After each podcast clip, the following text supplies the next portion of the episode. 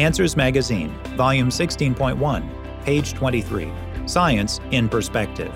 The Search for Life Continues, by Doctor Danny R. Faulkner.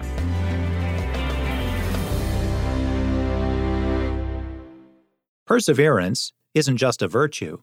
This new space rover is going to Mars. If all goes as planned, NASA's latest rover, Perseverance, will land on Mars on February eighteenth, twenty twenty-one. Its mission is expected to last for at least one Martian year. That's nearly two years on Earth.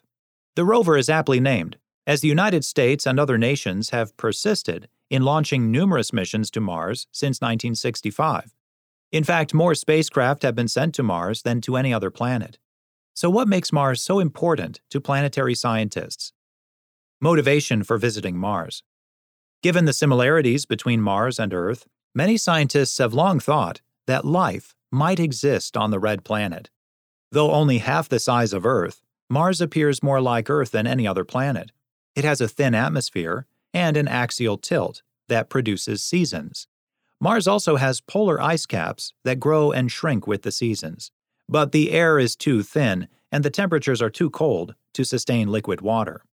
Spacecraft have shown that harsh conditions make life on Mars extremely unlikely. But the same spacecraft have also revealed that water once flowed on the Martian surface before collecting into seas. This evidence of liquid water means that at one time, Mars was much warmer than it is now. Could life have existed on Mars?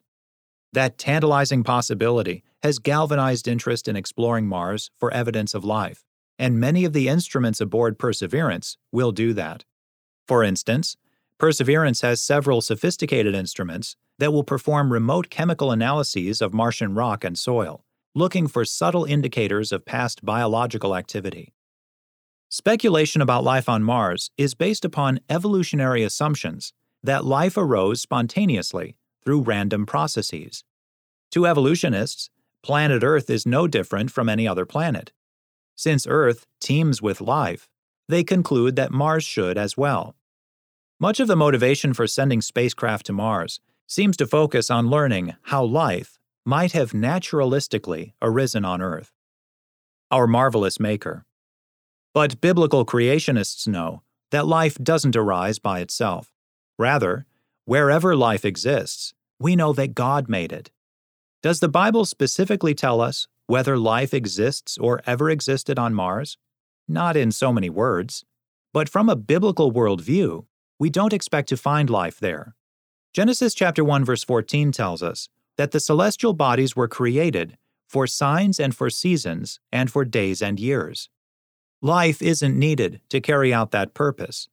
However, Scripture specifically records that God created Earth to be inhabited by living things, including humans who are created in His image.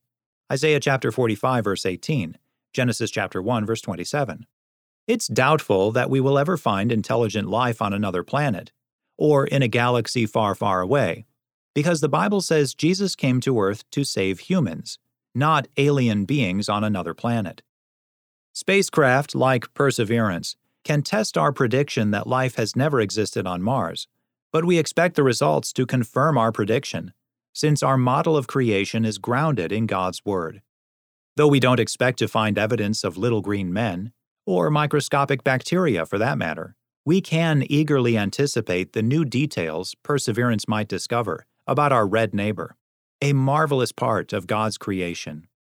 Doctor Danny R. Faulkner joined the staff of Answers in Genesis after more than twenty-six years as professor of physics and astronomy at the University of South Carolina, Lancaster. He has written numerous articles in astronomical journals, and he is the author of Universe by Design.